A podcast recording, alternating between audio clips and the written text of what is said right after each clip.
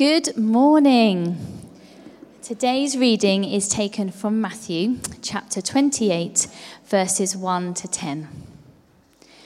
After the Sabbath, at dawn on the first day of the week, Mary Magdalene and the other Mary went to look at the tomb. There was a violent earthquake, for an angel of the Lord came down from heaven and, going to the tomb, rolled back the stone and sat on it.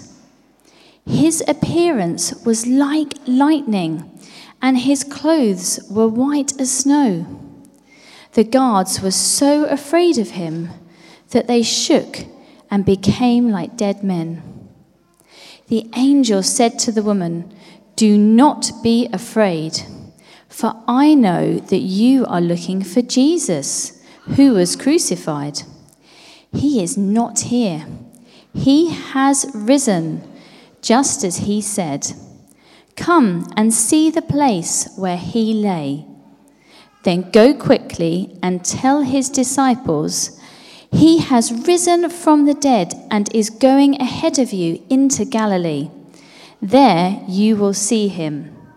Now I have told you. So the women hurried away from the tomb afraid yet filled with joy, and ran to tell his disciples. Suddenly, Jesus met them. Greetings, he said. They came to him, clasped his feet, and worshipped him. Then Jesus said to them, Do not be afraid. Go and tell my brothers to go to Galilee. There they will see me. This is the word of the Lord this Easter Sunday. Thanks be to God. It's amazing and fantastic to see all of you this morning, and thank you for joining us for our Easter Sunday worship. Now, I'm going to start, uh, we're just going to think for a tiny bit about uh, what Easter means and why we celebrate it. And we're going to start in a slightly unusual way. This is something that everybody can do, uh, and I just want you to to take a big, long sniff and see what you can smell in the air. So just take a couple of deep breaths and see if you can smell any particular smells. If you're, if you're holding a baby, it might be all kinds of things. But just, just take a few, inhale and exhale. And anybody smell anything specific and particular today? Anybody, just put your hand up. What can you smell? Flowers, definitely. Yes. Any other smells you can particularly smell? Some of you are better than others. Bridget. Cologne. Fantastic. Is that your husband's cologne or someone else's? Okay. Okay. Excellent. Any other smells that people can smell? Yes. Veronica? Incense. Well done. Yes. Good. Any others? Any others? Yes. Right at the back. Yes. Hairspray. Fantastic. Good. Any more? Any more? Yes. Flowers. Well done. Awesome. Okay, hands down. Now, um, the one I was particularly thinking about was incense, because that's not always a smell you smell at Christchurch. Uh, but if you've been to the Holy Week experience this week, uh, with just over there, we, we had an area where we were burning incense uh, which is a beautiful biblical uh, reminder about what it means to pray and sense to let the things that are deepest in our hearts, uh, to, to let them up to God and to give them uh, to Him.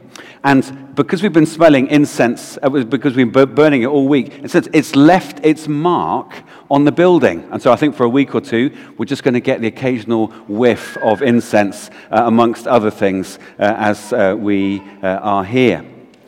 Now, the resurrection of Jesus has left its mark on our world. And we're going to explore that in, in a couple of ways. But I just wonder if there are any, have we got any French speakers in today? Um, anyone know? I know, I know Anik's here, um, but there may be others too. Uh, anybody know what is the, what's the French word for Sunday? Anybody know what the French? Dimanche. Oh, look at that. Okay. Anybody know what the Italian word for Sunday is? Domenica, thank you. Fantastic. Anybody know what the Spanish word for Sunday is? Domingo, absolutely. All of those words have as their root the Latin word dominus, which means Lord. And basically, um, the, the resurrection of Jesus has so impacted our world and our culture that Sunday, today, in many European languages, is named after Jesus and his resurrection. And the first Christians were all Jewish people uh, who had traditionally worshipped, uh, in particular, they'd celebrated the Sabbath from Friday night through to Saturday night. But very, very, very, very quickly, they were so transformed by the resurrection that they changed their worship to Sunday. So even the, the way that we balance and organize our week is based in part on the impact that the resurrection has had. That people were so astounded by what happened that first Easter Sunday that they said, this needs to change the very way that we see our world. If you uh, went and worshipped with a, a bunch of early Christians, you would have noticed that it was the resurrection, the fact that Jesus rose from the dead, that it was at the very heart of what they did. And writing a, a, couple of hundred years later, St. Augustine said, he said, it is the resurrection of Jesus that is the heart of the Christian faith. Lots of people believe that Jesus died. Tacitus, who was a Roman writer, uh, wrote that he understood that Jesus had been killed, but it is the resurrection of Jesus that is at the heart of our faith. And what we do when we celebrate Easter, as we do every Sunday, is celebrate the mark that the resurrection has left on our world. It's left a mark on the way we worship, uh, so that our worship, uh, even when we are in really hard times, will always have an element of hope and praise and thanksgiving to it. The resurrection has massively impacted the Bible. None of the four Gospels would have been written unless Jesus rose again from the dead. None of them would have got written in the way they are now if the story had simply stopped on Good Friday. Uh, so the resurrection has left its mark in many ways. And as Christians, we celebrate the fact that the resurrection has left its mark on us.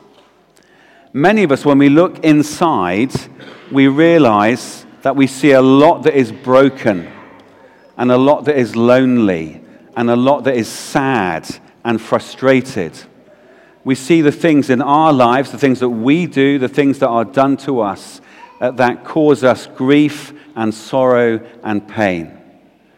And for Christians, uh, in the light of the resurrection, we live with this joy that Jesus took all of those things on the cross and he took away their power and he took away their dreadfulness and he took away their pain. And so we can live as people who have hope. And that is one of the ways that the resurrection has left its mark on us. Uh, one of the early popes, called Leo the Great, wrote, he said, There are two resurrections. There is the resurrection of the body that all of us can look forward to. As Christian uh, people, uh, we believe that just as Jesus rose from the dead, with a new body, so one day we will rise from the dead and we will have a new body. Jesus' body, interestingly, still bore the scars of his sacrifice and the pain that he suffered. And yet it was a new body. And that's what we believe for ourselves. That's what we believe for those who have already died. But Leo the Great also said there is a second resurrection that is just as important. It is a resurrection of the heart. It is something that can only happen to us individually when we can say, uh, Thank you, God, for all that you did when you raised Jesus from the dead. And I want to be part of all that you are doing in the world uh, through uh, the resurrection of Jesus. Now, we're going to end in a second with something that's a bit weird, but is going to be great. I want you to imagine uh, that we are now, we're at, at, say, Trent Bridge or Lord's or somewhere like, or a football ground of your choice, uh, and we, are going to end uh, with a Mexican wave. Um, and we're, we're going to go, we're going to do it that way. Uh, and uh, the reason we're doing this is because as Christians, we believe that this thing that happened all those years ago, the resurrection of Jesus, is like a wave that is traveling through history. And just like most people now would say, the Big Bang, uh, the thing that started the universe uh, going in the first place, was this kind of small explosion uh, when uh, matter sort of collided and, it, and it's still rippling through history, expanding across the universe today. We Christians see the resurrection in exactly the same way. We see it as this amazing thing that happened, but it still has power like a wave, sort of transforming history.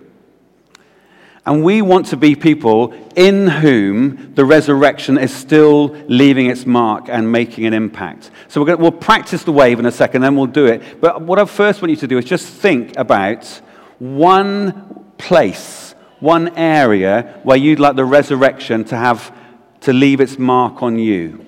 So maybe it's just you personally in your own heart for whatever reason, whatever you're suffering whatever struggles you're going through, and you just, you're thinking, your main prayer today is, I need the resurrection to lift me up, as we've been uh, singing.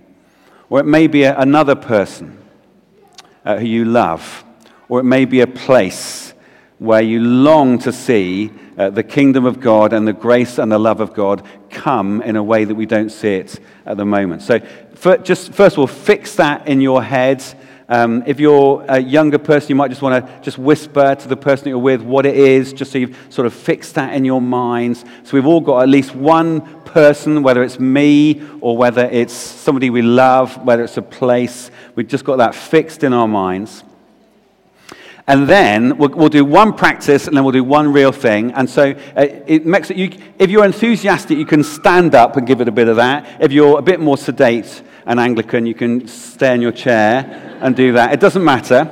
Um, if you're at home watching this online, you can decide when to go. It's entirely up to you. You can go any time that you want, and you can just be continuous. You can go three or four times. But I'm, I'm going to run down the middle, so if you sort of just follow me, uh, and nothing can possibly go wrong. So we'll just do a practice. Just a, so basically, um, so, so when I come to you, then it's give it a bit of this. Are you ready? Ready, ready? One, two, three, go. So I'm coming in here, coming in here, fantastic. All the way back, all the way back. Here we go, come on, here we go. And all the way back again. Come up again, come on, come on, come on, come on. There we go. And all the way, all the way, all the way, all the way, all the way. All the way. Oh, fantastic. Awesome, awesome. Great. So now, fix that person. Maybe it's your own heart, and you're just thinking, I long for the new life that I see in Jesus, I long to have, have that having a bigger impact on my own person, the struggles that I face. Maybe it's somebody else. Maybe you're thinking about a place in the world uh, today. But what we're saying is, we're, we're, we're, this is a prayer, and we're saying this wonderful wave that started in the resurrection on that first Easter Sunday, we want it to lift us up and lift up those places too. So have that in mind. Are you ready? Yeah. Let's go! Wait, wait, wait, wait. Come on, come on, come on, get backwards as well. Here we go, way to the back, touch the wall, and back again. Fantastic, fantastic. Here we go. Awesome, awesome. And let's pray. Lord Jesus, we thank you that you rose again from the dead. We thank you that has changed history. We thank you for all the people and the places that have been changed by this amazing fact. Lord, we lift up those people and those places that we've named silently in our heart. May we see the power of your resurrection in their lives, we pray. Amen.